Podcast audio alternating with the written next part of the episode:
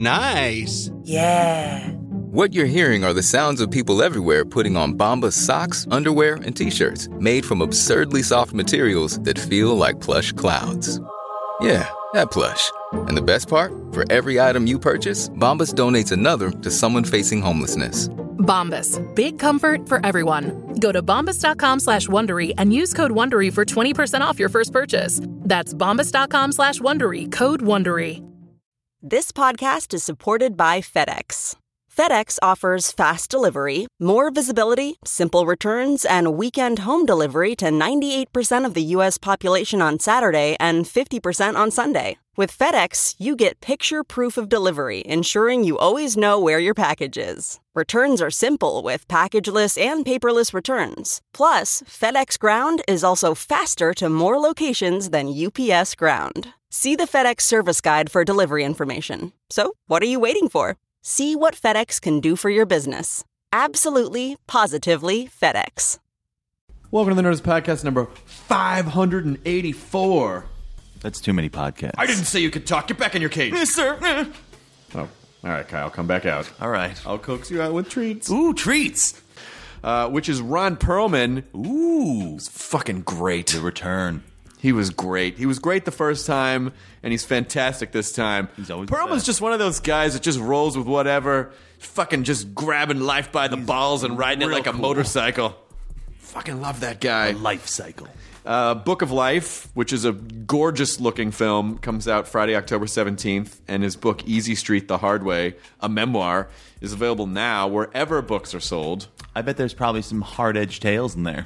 There's probably hard-edge tales and a little bit of grabbing life, grabbing life by the balls yeah. and, and twisting like a motorcycle. Yeah, there you go. Uh, this is the you nurse- now have life as a motorcycle and balls as a motorcycle. Have I? I want both of these things constructed. So I, I guess, I don't know. Did I just make both of those things up? You did. You turned both of those into motorcycles, and I love it. I like the idea of, like, Easy Rider, just life and balls. So, so the transitive property, does that mean we have to make a motorcycle out of balls? Yes. It could just look like balls. Mm, we could just... If you're going to do something, do something. I like that attitude. To American Chopper!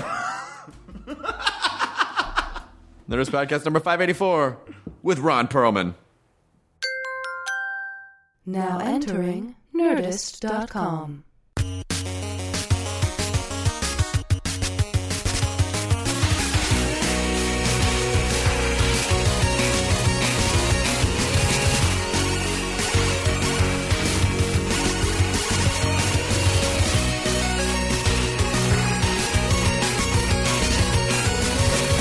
What up, son? Yeah, how are you? Awfully fucking good now. Good! I'm so happy you had me back. Of, everybody, of course I have you back. You said you were going to have me back, and I said everybody fucking says that. Right. Now the dog was on the bed. Now she knows. You actually did. I didn't! Yes, of course. Of course. That's hilarious. And uh, you went even more low-tech than I thought was even humanly possible. This is this is all you need for a podcast, it turns Obviously, out. Right. This is it. All right. Let me know when you're ready. Yeah, we're ready. Whichever chair you want is great. Can I sit on your lap? Yeah, of course you should sit on my lap, and I'll cradle you the entire... Oh, that would be... But we won't Good. tell people. We'll can, just... we, can we start with the cosmic blowjob hug? Yes, please. You know how much shit I took because of that, man? That was like... That's like a moment that... Maybe one of the most... chronicled moments of my entire career. I am very pleased that A, it was Cosmic Blowjob Hug, and B, that I got to be a part of it in some way. You you you you, you inspired it, my friend. How have you been? There's no. I've been fantastic. I've been I've been waiting for the other shoe to drop. I'm so good. It's like it's not supposed to be like this for Jews. What's oh, Jesus? What's you know, been happening? Jews for Jesus, exactly. Jews for Jesus, what's, exactly right. What's been happening for the uh, for the last? When were you on? Like a year and a half ago? Was it two years ago? God damn it! Time goes so fast now. I don't even. I, it, no. You were still at E, yeah. We were still at the E building. I, I thought we were going there. I, I said to the driver, "No, no, you're making a horrible mistake." And then I came in here, and there was nobody in here, of course. Uh, just the just the dog bed. Yep. And I said, yeah, this has got to be it. This, this is the right place. The last time we were in like a super high tech radio broadcasting. Yeah, the facility. Last time I was really pissed off because I, you, you know, admittedly didn't know what the fuck the Nerdist was, uh-huh. and so I wore a coat and tie, thinking, thinking, oh, it's a T V appearance. I see. I thought that was. I wanted just... to wear something slimming. I thought that was just out of respect for the, you know, for and then the... I, and then I said, I'm gonna, I'm just gonna keep this on out of respect. But today. But today is a whole other story, my friend. I, by the way, you can say fucking on your show. Yeah, you can say anything you want. We talked about cosmic blowjob hugs. Fucking is not off the table. Yeah, and that that, that made it into the uh, final. Uh, there, well, I don't edit. In fact, that, that was that that was that became the theme. Today, uh, Ron is wearing a Speedo and zinc oxide on his nose. Uh, did you think this was a swimming podcast? I thought I was talking with Mark Spitz. oh I my God, to, what a pull! I wanted a I wanted Olympic to, gold medalist want, Mark from, Spitz from a few a few dozen Olympics ago, I think. That'll show you how old I am. I remember his name being uh, bandied about. I couldn't pick him out in a lineup, and I know that he was a swimmer, but I don't. I can't remember anything else about him. I just remember that was a period of time when uh, that everyone was. I feel like even more gripped with Olympic fever now. I feel like Olympic fever has waned a little bit in the last couple of Olympics. Well, it's basically what we're what we're all longing for. Which is what I'm here to talk about. Yeah, let's let's break it down. Is is is heroes? Mm-hmm. We just there's a there's a there's a um, a dearth of heroes. Did you read my book? I'm here to talk about my fucking book. Let's talk about your book. Okay, my it... book starts out on page one. Oddly enough, that's a strange place to it, start. And then it goes from there, and it gets peppy, and that's about. I really don't have that much to say. What the way I started this book though. Um, I was doing Hellboy two in Budapest, and I had really nothing to do. I was there for seven months. You know, after two weeks, you've seen everything you want to see in both Buda and Pest. And uh, if you say it correctly, it's Pest. Budapest. And uh, never have I seen a Rudapest, but that's from My Fair Lady. But anyway, um, I'm just going to go like this. And, do it. You know, no, no, go. Is there? Is you have any canned like laughter that you we put on this? Do you, you Katie, put we on can these put that tracks? In post? Can we put that shit in? Yeah. Anyway, I'm going to need it. Uh, so um, hold for the laugh. So anyway, um, where was I? Oh yeah. So I, I, um, I think I smoked some like really bad like Hungarian weed. And I said, I know what I'll do. I'll. I'll Were you I'll, hungry afterwards? I'll, I was very hungry, very hungry. I'm sorry, I was. I was not only in Hungary. I was of Hungary, and uh, amongst, amidst, uh, the hunger. Um, I started. I said to myself, uh, I'm going to write just the names of all of the motherfuckers that were walking the earth in the fifties.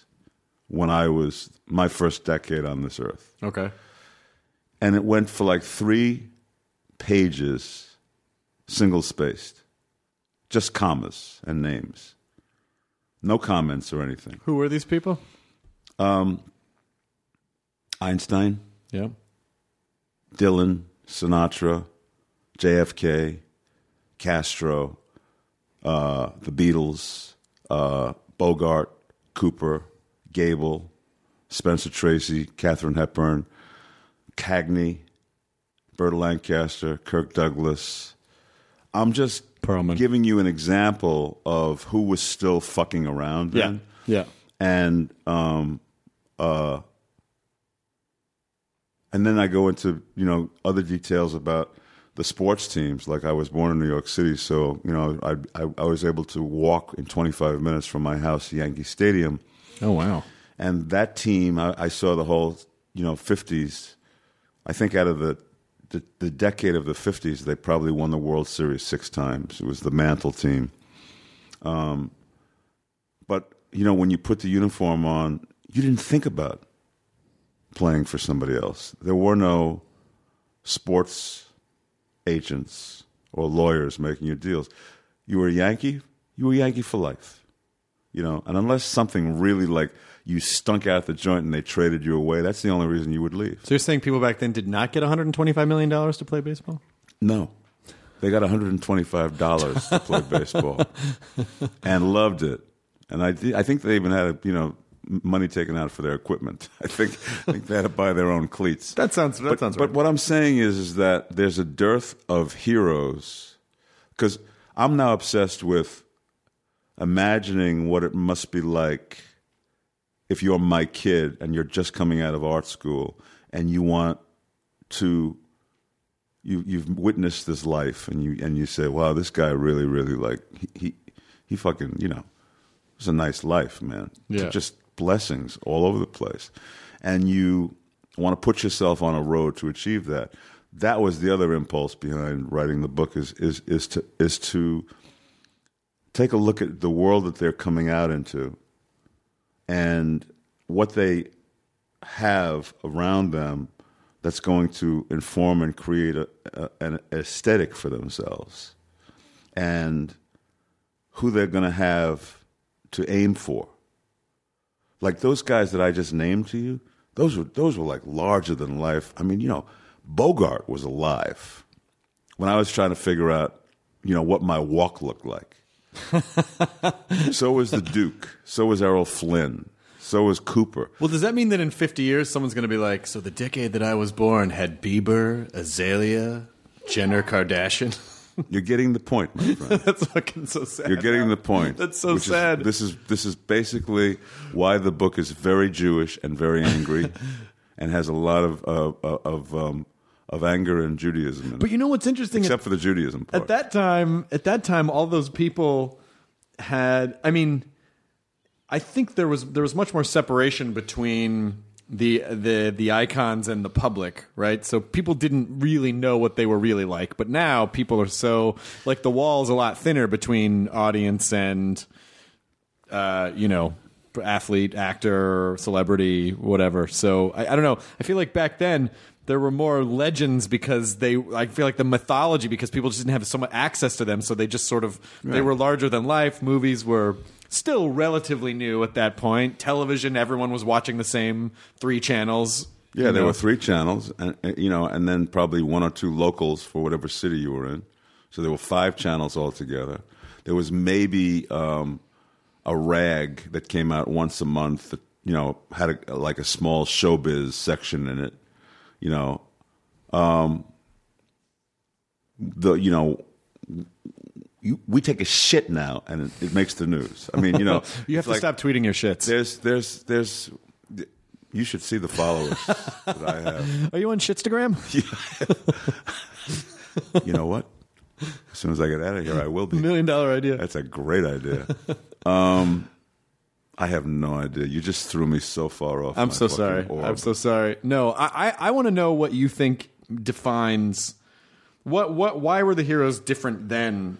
Than now, because there was a mystique, because we didn't know so much about them, number one, because there were only three channels, and you know, there weren't there wasn't the internet, there wasn't six hundred forty channels that you had to fill, you know, twenty-four hours a day. There wasn't everybody wanting to be Entertainment Tonight, so that you knew everything about, you know, um Brad and Clooney and, you know, whoever else, the other the other eight people that are that are uh, you know, on, on the cover of forty-five magazines a day, right, right, and the same fucking tired, like, gossipy bullshit stories that, you know, no, it's nobody's business. Back then, it was nobody's business. That that was basically how people comported themselves. You know, um, the gangsters were Sinatra and Dean Martin because they had bourbon on stage with them and said ring-a-ding-ding. You know, it was like, you know, that that was basically, oh my God, these guys are off the fucking wall, man. I can't even believe this is allowed. Yeah, exactly. And they're hanging out with the black dude, you know, the, the, the Sammy, you know. I mean, it was like, it didn't take much to blow our minds. And it was, um, you know, the more I talk, the more I talk about this theory, the more I realize I'm just fucking flat wrong. What? Wait, did you just completely change your theory mid-sentence? No, that's my theory. I'm sticking to it. God. Okay, damn. good, good. It's time you ask me some questions. Cause so this book, I'm going down some dark. No, let's talk here. about. Let's talk about. Let's talk about the book. So you wrote all these names. I wrote all these names. Three pages, and single space. And I said to myself, um, you know, who, who, who now? And I couldn't. I couldn't. I couldn't come up with very many names. Can you? Um. Well, I guess I already said Bieber and Azalea. Uh, that's it? I guess that's it. I rest my case. Yeah, just those. I can't think of anyone else. I don't know what defines a hero now. I mean, maybe you need... Maybe you need... I'm talking about somebody that really, like, is above reproach. Is, like, is like quintessentially a fucking O G. You know, like a dude... People love Clooney. Yeah, that's that's true. You, People you love Clooney. There. And I'm one of them. Yeah. For the very reasons that, that you know... I, I kind of applied to, you know, the, the four hundred that were like like him back. He's then. a he he would he I would categorize him as like um, an old school movie star kind of a guy. I would too. Charming, magnetic, seems affable enough. Um, I don't know, but I can't think of many people that I would you know that I would throw into that into that box. I mean, there's a lot of. I mean, now of course. There's so many different types of celebrities, you know. Now, now there are like technology celebrities too, like the Steve Jobs and Elon Musks of the world. You know, there's, there's, there's, there are whole other sectors. Everyone's essentially, everyone, everyone, everyone has a shot at being famous because of the fucking uh, the way the internet works. So it's, it's not. I mean, I would, I would guess it's not as unique anymore to get to that level because you know. You could be a kid in your bedroom and then, you know, like uh, show a video of uh, your cat uh, taking a shit on your keyboard and then all of a sudden you're in, you're in pop culture all of a sudden. Mm. So, I don't know. I don't I sure I sure don't. Who do you like now? Like who do you think is really doing a good job these days? I have no heroes, bro. I'm I'm I'm sad to say. I have nobody that rocks my world. I really, really uh, admire Clooney. Mm-hmm. I think that he's a guy that um, has parlayed what he's built for himself the way I would love to think I would too if I if I if I was in his position. I think he's he's he's he's been a beautiful storyteller. Um. What he does in terms of activism um, is shows that his heart is in a beautifully generous place. Um, how he comports himself with regard to, you know, the balancing act of trying to maintain a, a modicum of class and privacy in a world that is just completely invasive. I mean, have you, you know. You're kind of famous now. I mean, you, you know, now people, you know, you're not just a voice anymore. You know, you, you, you're on T V. And so do you get that shit when you go to Beverly Hills and you, you, you walk out of, you, you park your car and you're fumfing for the keys and, and the eighteen, photographer? eighteen fucking T C M guy, T M C, whatever the T M Z, fuck. I, I, I get, are, are taking your picture. I get it a little bit. It's not, it's not so much that it invades my life and, and there, and but those, who gives a shit? That you're, you're locking your car. Why is that? Why is that something we need to?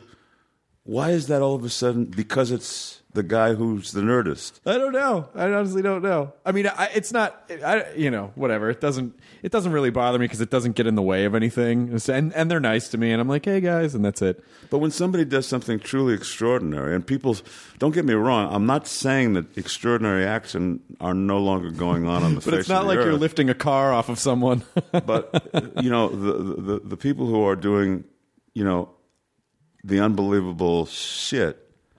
Are behind the scenes where they've always been, you know, school teachers and and, and, and, and guys who who who sacrifice themselves for a cause that's greater than them. You know, th- th- this is all still happening, but what we're celebrating in our culture is, to me, seems um, desensitizing. I agree. I think maybe that's the reason why I couldn't come up with any names or heroes is because I'm just so fucking tired of knowing everything about everybody. Well, I think I think before I can begin to to, to admire somebody on my own, The world is doing it for me. Of course.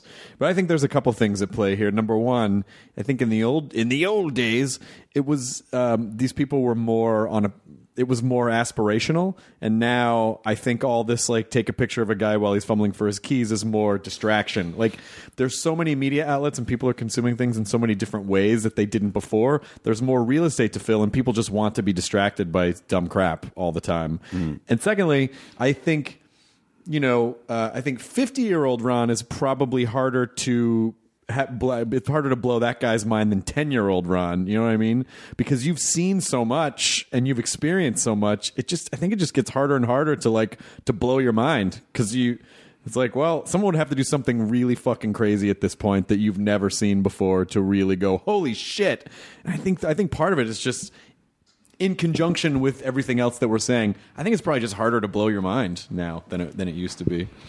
You think also the fact that that um, the vetting process, um, because you really can't get away with anything anymore because everybody knows everything about it. I mean, like, when you think back to the, the Kennedy White House. Right.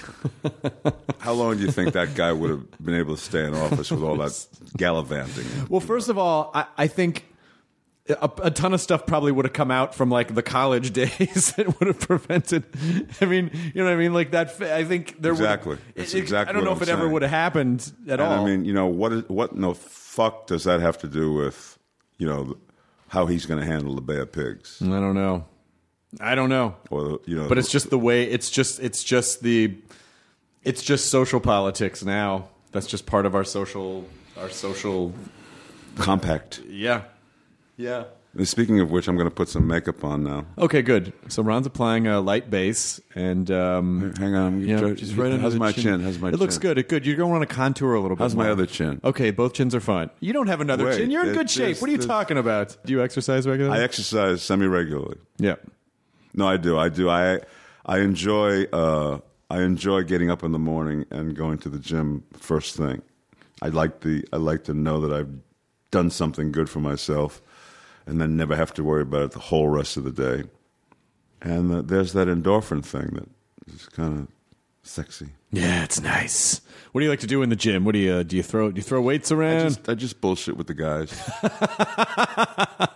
Smoke a doob on a treadmill. Oh yeah, no, no, no. Next to the treadmill. Next to the treadmill, just leaning up against the treadmill. Exactly. Yeah, and then just get super high and be like, yeah. "This elliptical machine's crazy." But I feel as though I'm, I'm. Good shit's happening. Listen, as long as your in, brain thinks... While I'm in there. As long as you can convince your brain, mm-hmm. you know, it might actually be as good as exercising. Yeah. It's very little. I take very little for, for me to get a good endorphin rush. Trust me.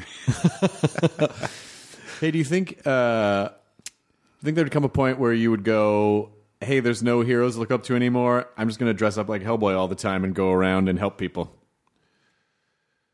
Like, you know... Um, I'm, I'm, I'm kind of fascinated. I, maybe it's because uh, you know I'm so much older now than the first time you and I chatted.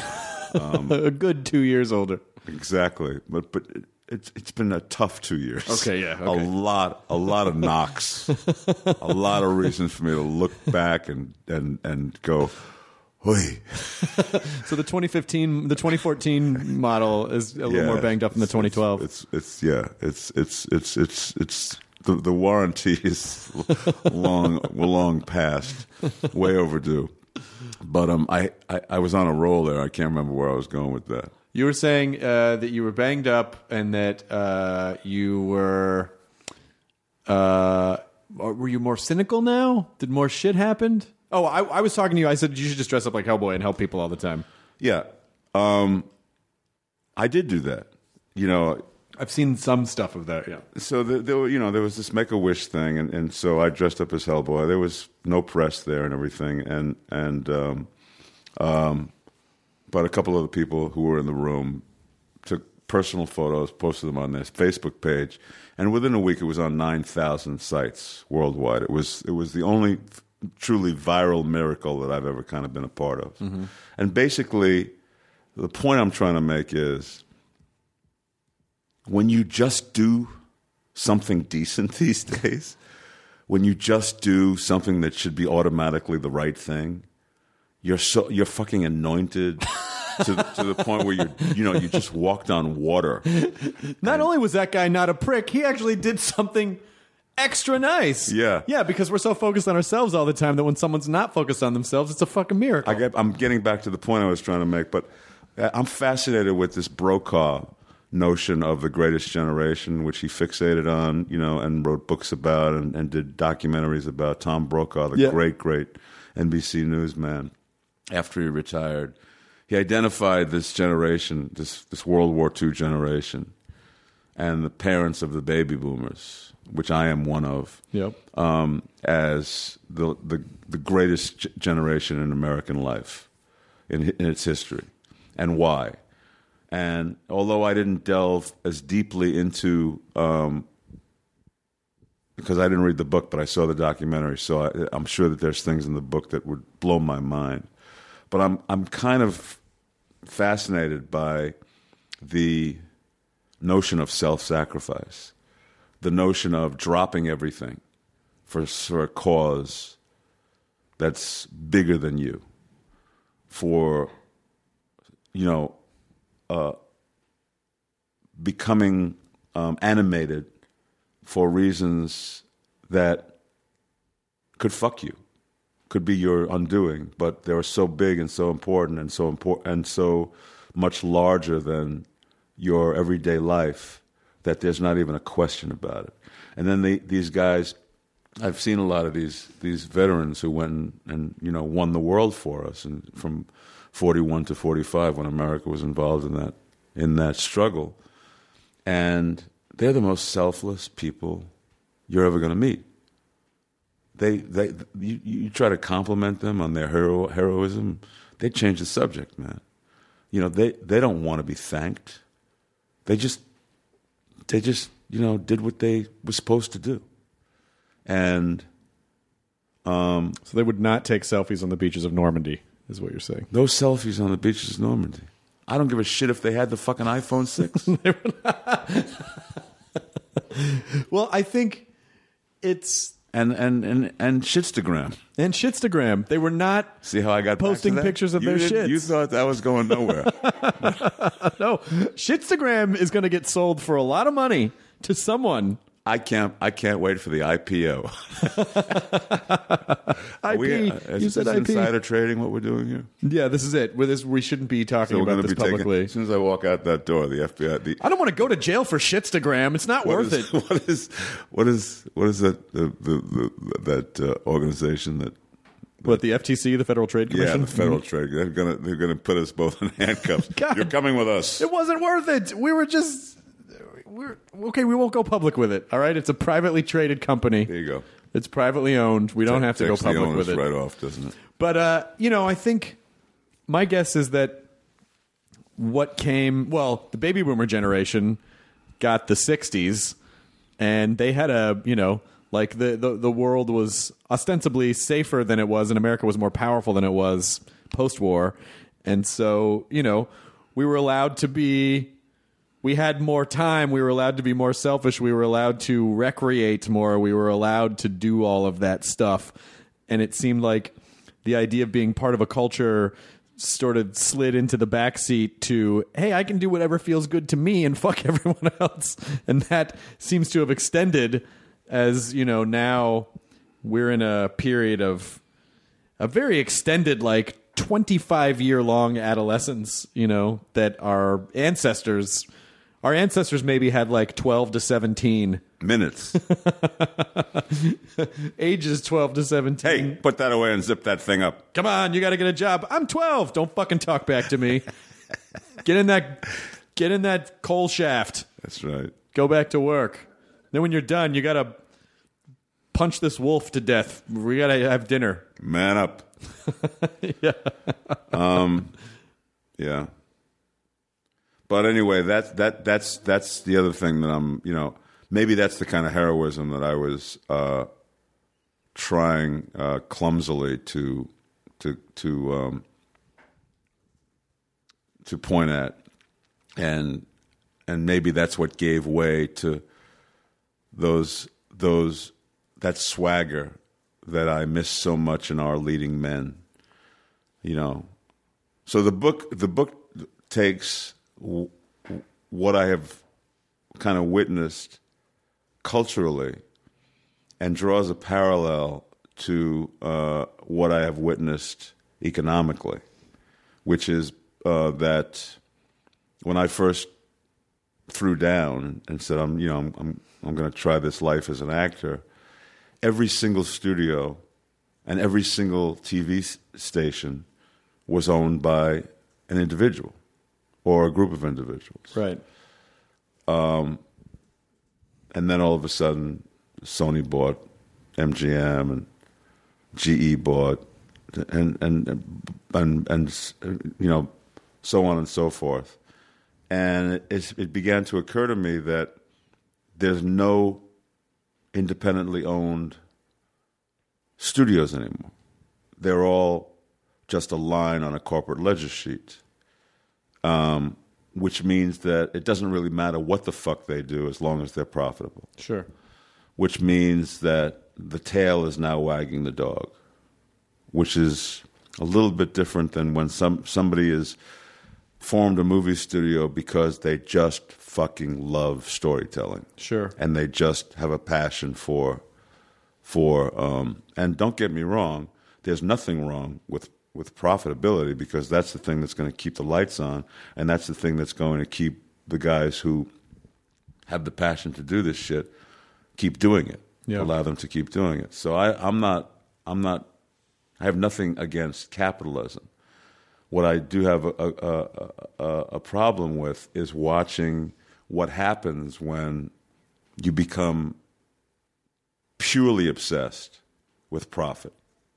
And whatever you did last quarter, the only fucking thing that's important right now, this quarter, is topping it. And you'll pretty much start doing whatever you have to do right to do that. Because once you give the, the stockholders... that dividend, it's like fucking cocaine. They're gonna want. They're gonna want more. Sure. They're gonna want bigger. Hey, hey, what happened to last quarter? What the fuck did you guys do? Well, and then you start trend chasing, and then when you're trend chasing, then you're then you're then you're going downhill, because you're chasing things that already have peaked, you know, instead of innovating. It's exactly. Like there, there's not enough. There's not enough innovation, because in, innovation is riskier than, I, I mean, in their minds. I think it's riskier the opposite way. But, um, you I'm know. with you. But, you know, I, I don't. I, but anyway, so um, what you see is you see these uh, things trending toward more dehumanizing and desensitizing. And the individual accomplishment is not as cherished as corporate profits are anymore. And so we all get swept up in, like, hey, we all want to do good. We all want to, you know, um, own a house, put our kids through school, and blah, blah, blah. So we, we start chasing the carrot. And um, it's just changed. It's just changed. I don't know, you know, from where I sit, it's discomforting um, because I have the compare and contrast thing that is what I try to do with the book, and say, this is what it used to look like. This is when human values were, were, were celebrated and, and meaningful, and you know, we weren't completely desensitized by the fact that we've been bombarded with twenty-four hour news cycles and, you know, six hundred forty-seven channels that are trying to outdo each other for getting our attention, so that they'll say anything and do anything, and suddenly, you know, love no longer has value. You know, self-sacrifice no longer has value. It's just a question of, like, shock. Like, how do you, how do you get, how do you grab somebody's attention? Yeah, how do you shock and scare them into giving you their business? So anyway, that's what it is. And then, and then you, and then you look at, you look at the middle class in America, that very generation that I tried to name, the, those guys that came back from war and were given the G I Bill, and were able to go buy their first house, and were able to learn a trade, and whether it be in manufacturing or, you know, the automobile industry or all these other incredible American industries that were thriving and vital and booming, they were able to have a bunch of kids and, and raise them and put them through schools. And But was them- that generation happy? I always feel like when I think about that generation, I think about them kind of being alcoholics who were in denial about, you know, their... Like there's no alcoholics now. No, no, of course. There's tons now. I just mean, you know, it was... Uh, I, fi- I feel like it was so I tell you what, private. Man. You know, just give me the option of having the kind of fucking paycheck. Not, not I'm not talking about me because I'm, I'm, I'm in another class.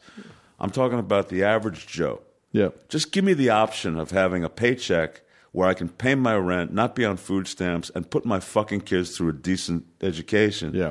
And I'll decide whether I'm fucking happy or not. You stay out of my fucking business. It's none of your fucking business whether I drink too much, God damn it. Okay, I, I think we need to have a talk, Ron. Hey, listen, let's you and me step outside. Oh, shit. And then there's a pause. Oh, Ron hit me in the face. It's a real good. I don't know how this thing spun out like that. It's a good punch. I, I, I can't tell if it was you. Ron's or me. A scrapper. You know, you think he's going left, and then he goes right, and then all before you know it, you're on the ground. He's standing over you, going, "Get the fuck up!" I'm, I'm, I'm, I'm dyslexic, bro. I don't even know which hand. I don't even know which hand I'm hitting you with. Is there a solution then? Okay, so the, we've laid out the thesis statement, and we've laid out the the problem. So what's the what's the solution? How do how do we start to carve back some of those values or even new better ones? Uh, I'm I'm fucked if I know. So you're just I saying... th- that's why I'm, I'm I'm putting all this at your doorstep, Chris, is because I'm figuring you're a smart guy. You're oh. probably way smarter than me. We should be able to figure out You should culture. Be able to figure this shit out. Let's do this. Come on. the the lure... I do I do have the last few chapters in the book are basically uh, me, you know, having a a, a, a very personal chat with my kids. And by my kids, I, I don't mean just my kids, but the the hundreds and hundreds and hundreds of kids I met because of my kids. Okay. Because I was putting them through all these schools, and and then Papa Ron is coming to the campus, and he, you know, he's hanging out, and he's buying burgers for everybody, and he's getting involved in people's shit, and he's watching people, you know, coming through art school and, like, you know, having the same incredible idealism as I had, and I'm you know, recognizing all this shit, you know, and it's it's, it's just floating my boat to see, you know, the, to to just be put back in touch with that kind of uh, altruism and hope and enthusiasm yeah. and hope, and and then I start thinking, okay, here's the world we're about to give them, and I and I go, I can't, I gotta say something, I don't even know what I'm gonna say, but if if I'm right about just half the shit that you and I have been sure. bullshitting about. And, and that kind of is a reflection of the takeaway from the journey that is the book. Because the, the you know the, the journey is also, it's like it's my it's my I'm using me I'm using you know here's what I did in, in the sixties, here's what I did in the fifties and sixties, seventies, eighties, nineties, two thousands, and now now. And here's and here's my thing. I don't know what the fuck to tell you. All I know is it's busted. So don't get caught up in in in in, in, in this. We are in the, the the the land of the false deity right now. I mean, we are we are so more so than I've ever seen it before. Um, it's always existed. You know, people have always like coveted. You know. Uh, The grass has always been greener. It's always been like, you know, you look at you look at your neighbor and he's got, you know, he's got, you know, he's got a, a, a car that's twenty thousand dollars more than yours. You know, it's always that's always existed. He doesn't fucking deserve that. I work way harder than that piece of shit. Exactly. He inherited a lot of his money. Fuck that guy. Yeah. I go to work every day. It's always existed, but now it's it's become the norm because we're just up in everybody's shit. You know, instead of really focusing on going. You know, um, and I'm not saying this this doesn't happen. It happens. It's just not the stuff that's being celebrated in our culture. You have to go uh, out of your way. You know, nobody tells good stories. Nobody nobody tells feel good. I lost my train of thought. Take over here, will you? Nobody tells feel good. I don't fucking know. There are feel good. I, the more I, I talk, the more full of shit I think I am. But that that's wisdom. Right there. Right there. That's wisdom. When I think when you're younger, you think you know everything, and you start to get older, you go, I don't know anything. Yeah. Uh, here's what I've learned, but I don't I know if I so know much anything. Older than I'm younger than that now. But it's it it is important for because uh, you know making those types of choices that you're talking about, making those types of selfless choices, or choosing to be happy, or choosing to appreciate, or choosing to have hope. It's uh, it's a lot of work. I feel like the, the default setting now is depression. You know, the default setting is down is down low. People are like, yeah, I don't know, fuck everything. But I wonder if, I mean, in the sixties, you know, in the, in the late fifties, sixties, when when rock and roll is exploding on the scene, and there's this whole other social movement that's happening, and uh, people at the time must have been like, this is the worst time in history. Humans have really gone down the toilet now. You know. Well, the old the old guard was seeing control slip through their fingers. I mean, you know, the the the the this this whole display, you know, that the sixties gave way to, you know, the, with the the you know uh, bell bottoms and tie dye and long hair, and nobody's bathing anymore, and everybody's fucking everybody else. It's like, you know, it's like just we're gonna just piss on structure. We're gonna just take a big huge dump on. On, on rules and regulations. Um, I mean, I posited that, and I don't know if I'm I'm right or wrong. I'm not a historian. I'm not a sociologist. I'm I'm I'm not much anything. But it seemed to me like the assassination of John Kennedy was was this tipping point. It was like, um, can we not hold on to anything anymore, you know, because this guy was was truly a symbol of the hope of a generation. This guy was going to lead us into the next whatever, and then boom, he's cut out from under us, not even finishing his first term, and um, then suddenly you see this this cultural revolution that is very much um, set in rejection. It's like a rejection of of that thing that I was pointing to before. Mm-hmm. You know, those guys that came home from the war and wanted to just play it straight and have a nice house in the suburbs and raise kids. It was a rejection of everything. It was like a rejection. The reason why I, I point to the Kennedy thing is because it was so much of a rejection. And it, it turned out, after it burnt out, you know, ten or twelve years after it started, that you just can't build something on rejection alone. You're going to get some fucking awesome music and some and some really good dope, you know. But uh, you got to have something other than rejection. Uh, uh, rejection. You have to have building blocks. Well, I don't think the current model can sustain itself for too long. I don't think.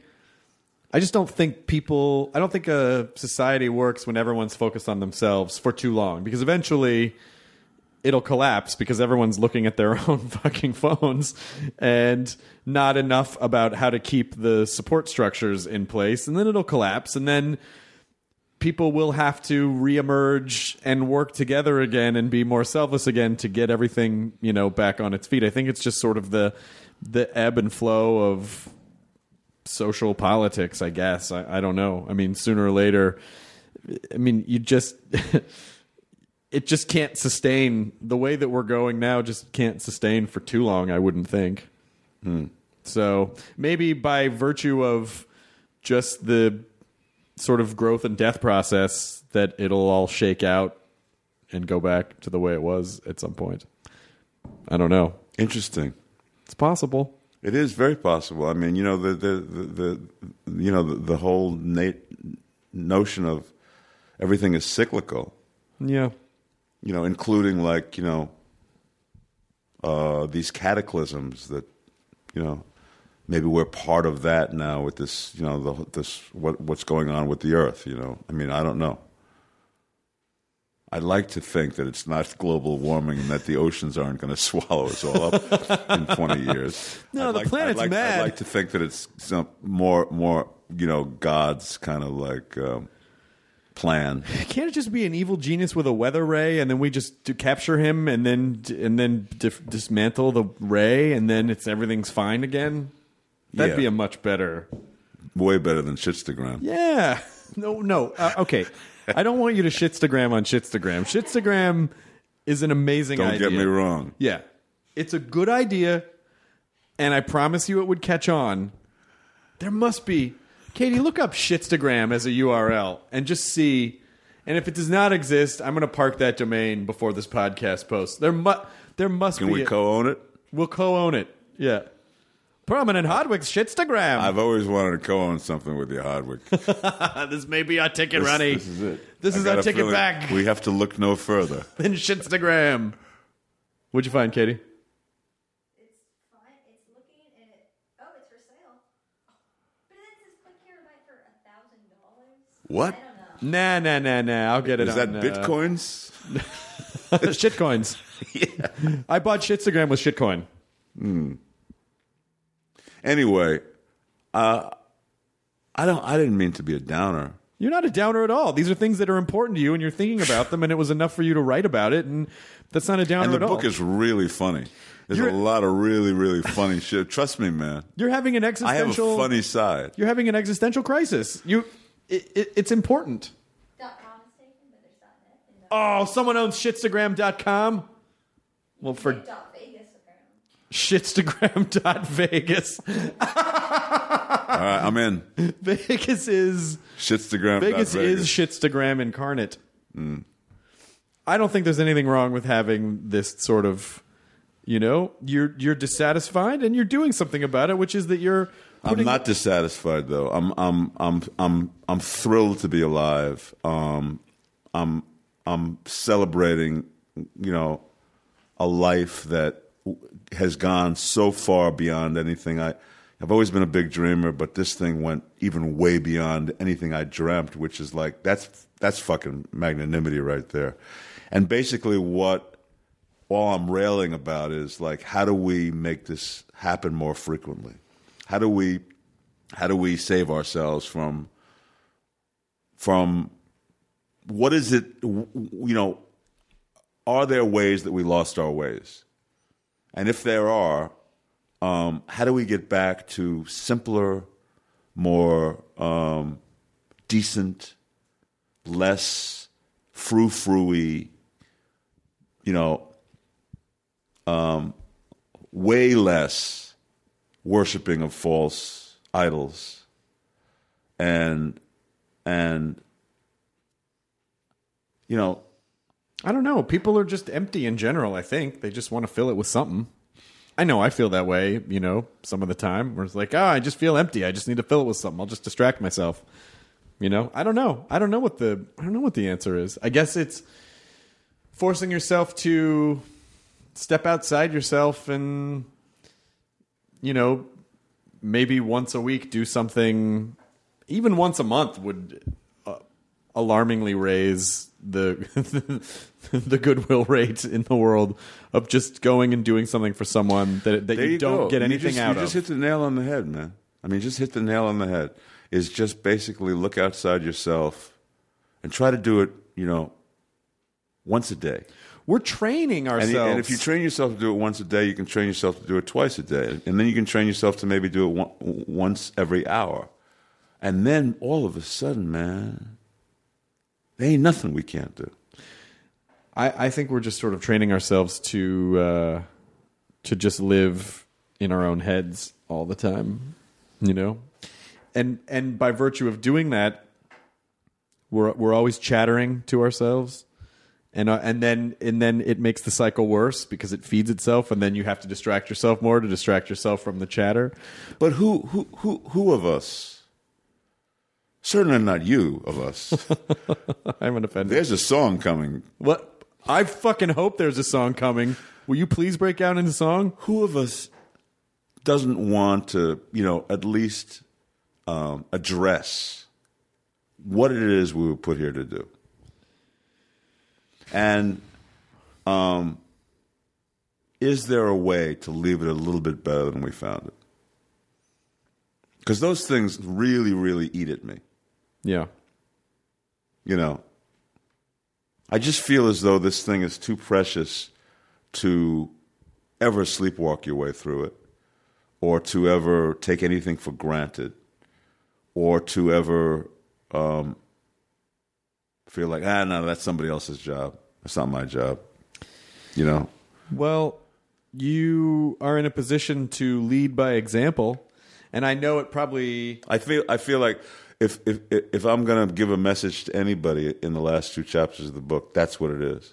We all have to start leading by example. We all have to stop plugging into the fucking matrix and start imagining um, something bigger, something... Um, mind-blowing. And then the, the minute it's in your mind, because, you know, I, I mean, I, I'm, I'm pretty sure, you know, most of the people I know who have done well in life are pretty good visualizers. Mm-hmm. They, they, they have great imaginations, and they start to imagine um, a reality for themselves. And most of them achieve it. The minute, because the minute you imagine a reality for yourself, my theory is you're sixty percent there. I would absolutely agree with that, because I, I've said this all the time, that most people don't even know what it is that they want. And that is a that is a huge source of unhappiness and dissatisfaction when you don't have direction, you don't know what you want. And, and actually figuring out what you want is a pretty big fucking deal. It's a very big deal. Because you and, and if you can imagine it in detail, at least that gives you, at least gives your brain a a path, like a path will start to unfold, because your brain is a processing machine that if you say, it's all about asking your brain good questions, not like, why do I fuck things up all the time? But if I, well, that's a good question. If I. Ask me that. Why do you fuck things up all the no, time? No, no, no. Ask me about you. Oh, okay. Why do I fuck things up all the time, Ron? I have no fucking idea. Well, you're bro. supposed to know. Well, just, then you fuck things up, just, too, because you couldn't answer why I, know I fuck why things I up. I know why I fuck things up. Why do you fuck I things up? I have two left hands. Well, I can't shit and, and chew gum and, and walk and... Uh, if you can't do those things, you're going to be a bad shitstagram partner. No, no, no. Listen, I got you here, didn't I? Okay. We, we got the U R L. Sort of. What What else do you need? We got shitstagram. What is it? What, we got what are we? Shitstagram dot Vegas. Vegas. Dot Vegas. Yeah, dot net. Dot info. Dot me. Dot. We could do dot net. Yeah, dot net is available. I think shitstagram dot info. That opens a that sure opens that opens a lot of doors. You know, kind of like those those that underwear with the buttons in the back that guys used to have. You sh- you sure it's shitstagram dot org? No, I like dot. What was it? Dot info. Dot info. Ask me about my shitstagram. Shitstagram. Do you remember the remember the remember those old underwear back in the in the, when you saw the westerns where the guys oh, yeah. had buttons and the, the flap came down? You yeah, know, that's when you're going to go to the, the outhouse. The shit flap. Yeah. They couldn't even shitstagram that, those that, shits back that, then. That could be that could be our logo. You know, they didn't have the Oshkosh Bagosh. If you wanted to, if you wanted to shitstagram back in the old days, it took three hours. You had to sit there with the camera, and then you had to shit, and then get under the. The, the shroud yeah. to then stand there and photograph it. But then your lighting wasn't that great because you were in an outhouse. It was it was very problematic in the way. I mean, we, f- shit photographing technology, that is one area where I feel like we've excelled, that we've surpassed mm. our forefathers. Mm. Our founding fathers couldn't photograph their shits. They had to have someone come in and, and carve it into a woodcut. That was very involved. I knew I I, I, I knew that I knew we'd get around to wood carving so, sooner or later. I mean, when Ben Franklin wrote Poor Shitsterd's Almanac,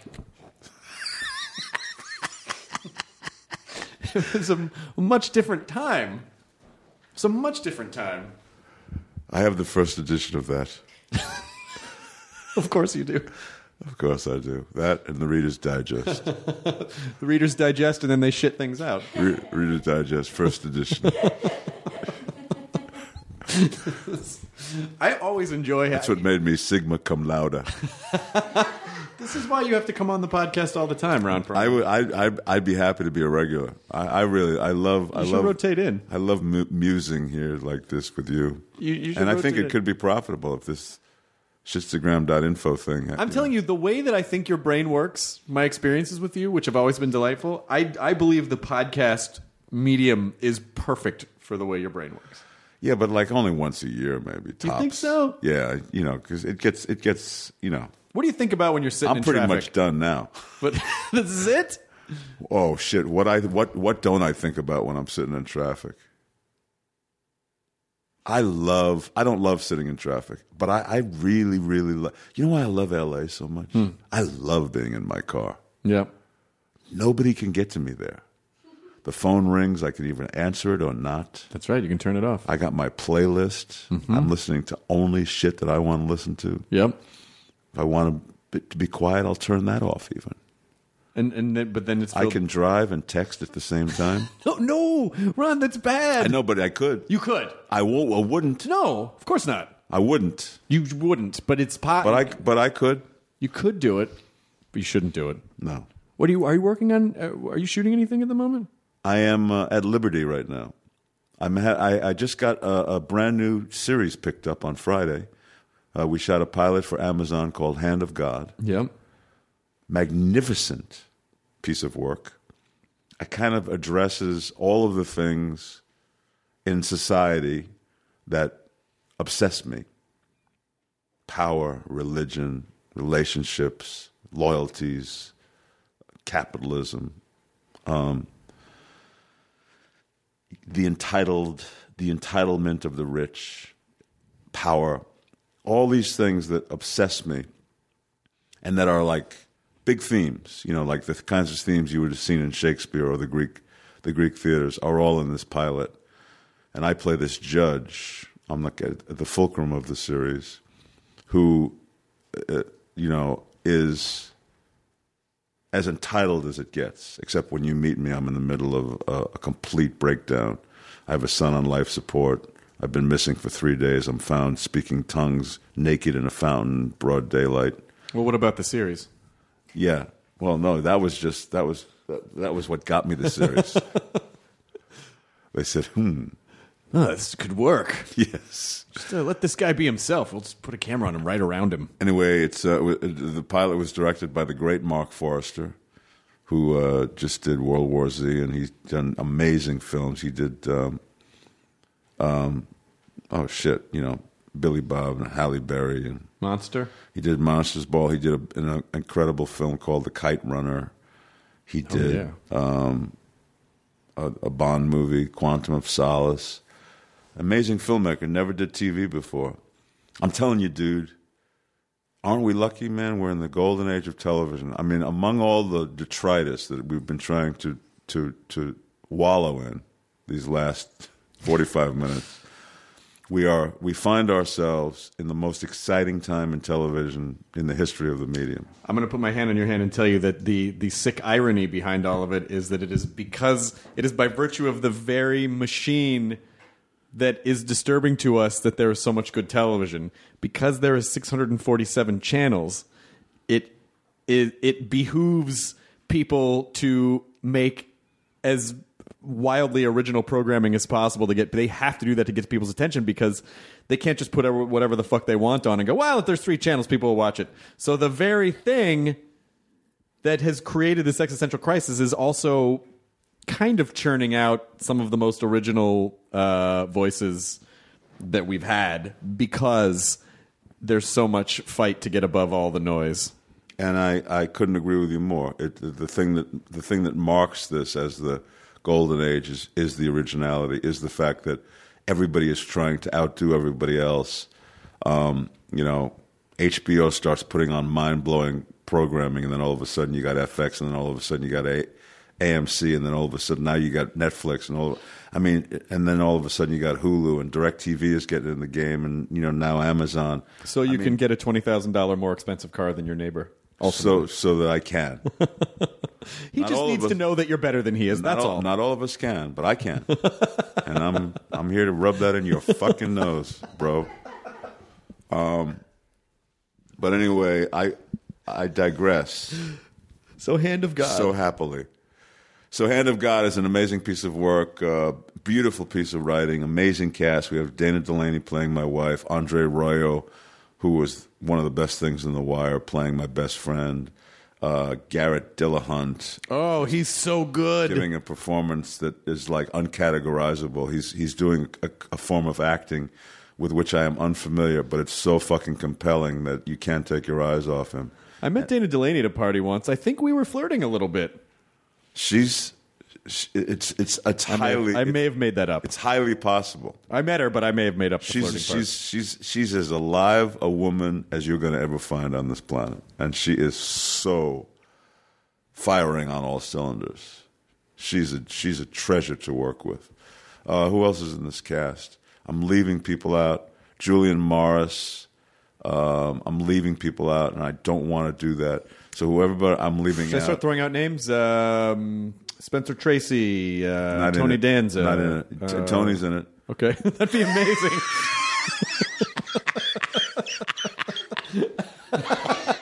yeah, yeah, we got Danza. Hey, hang on. Let me let me let me let me let me text the, my E P. Tony's available. Tony, you should get Danza in there, man. Come on. Uh, no, it's it's it's an extraordinary cast. Uh, Amazon has been pretty cool to work with, man. Very, very uh, um, liberal in terms of giving us everything we need to make this thing really great. Not intrusive at all. So love that. And um, living the dream, baby. So I'm waiting for that to go back. We did the pilot back in the spring. I'm waiting for that to go back in production, which will be in a couple of months. And I'm just right now um, on this book tour for this this this um, memoir of mine called Easy Street, parentheses, the hard way, which... Um, Is the book out now? It's out. It came out last week. And it's available. Here, I'm showing it. I'm showing it on, on to all Look, your to all your listeners. Do you see that, you guys? That's gorgeous. It's a really good picture of me, isn't it? That's a great picture. Yeah. From what I can, from what I can tell, you're on a bearskin rug, mm-hmm. and uh, all curled you up. You got it, baby. What an imagination!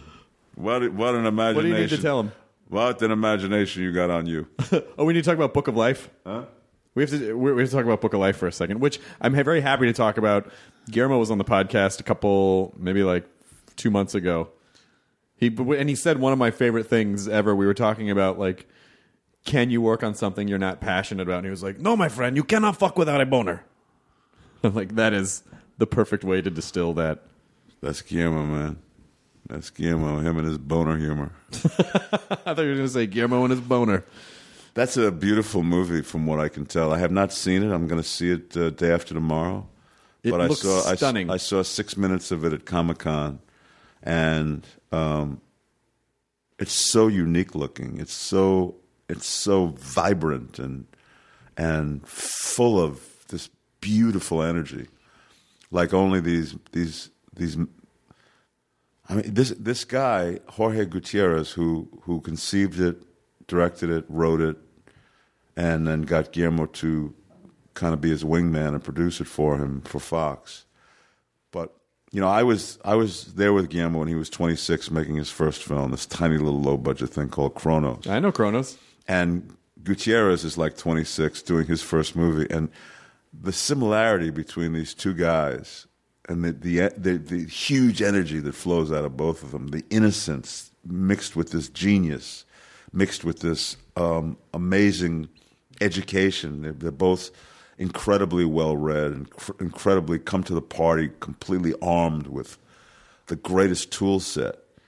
And and this is Jorge's first film, just like Cronos was Guillermo's first film. And I, I happen to be, the common the commonality is, you know, I, I'm, I was there to kind of witness both coming out parties.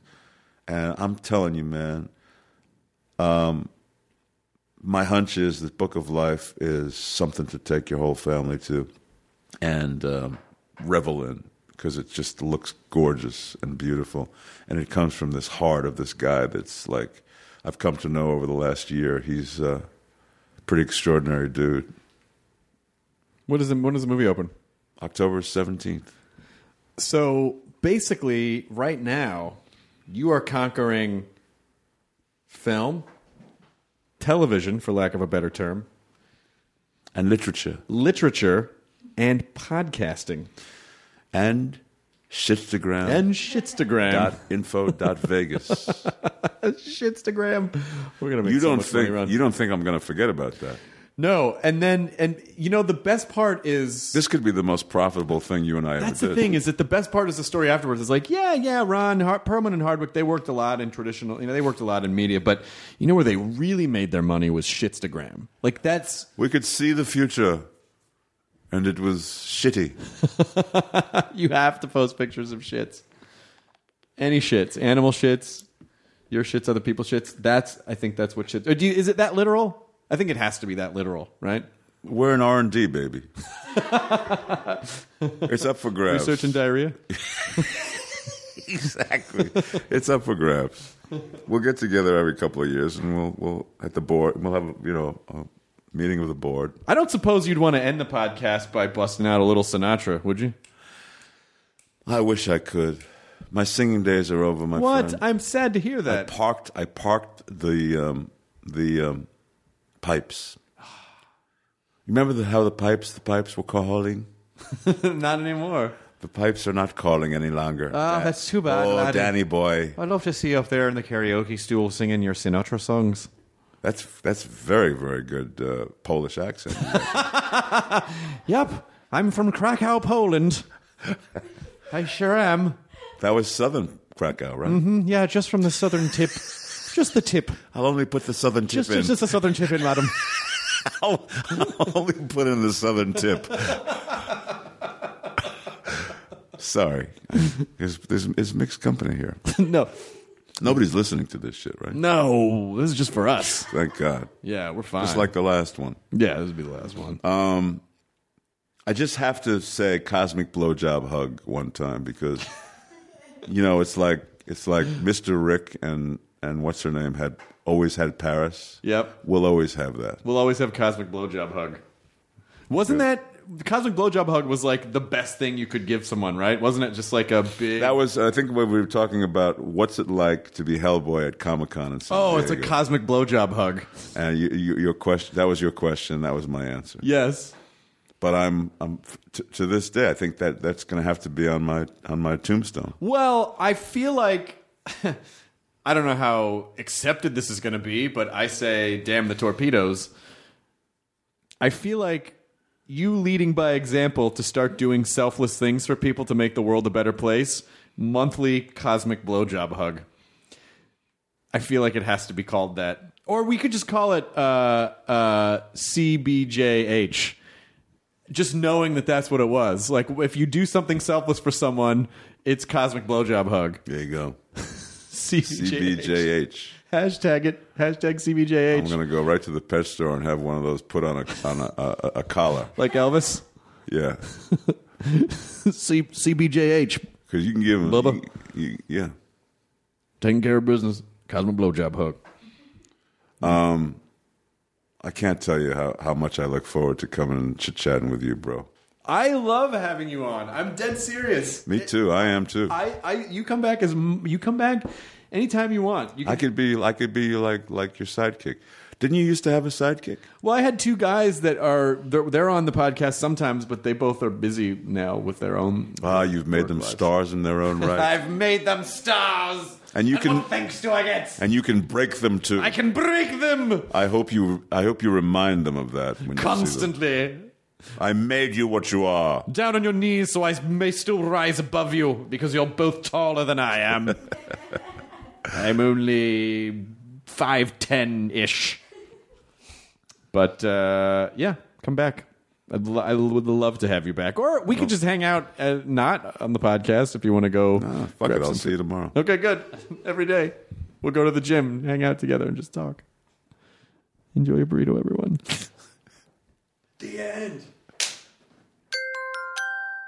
Now leaving Nerdist dot com. Enjoy your burrito.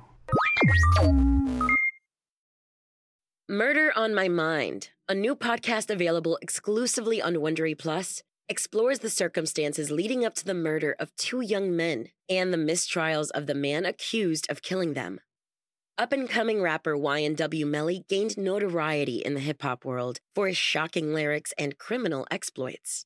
When two of his best friends were gunned down in a drive-by shooting, investigators suspected the young rapper staged the scene.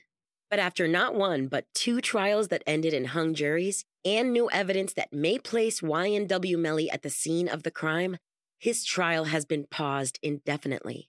With countless twists and turns, Law and Crime covers all angles of the case and begs the question, is this young artist the victim of a witch hunt or a silver-tongued devil who's evil to the core? Listen to Murder on My Mind exclusively and ad-free on Wondery Plus. Join Wondery Plus in the Wondery app or on Apple Podcasts.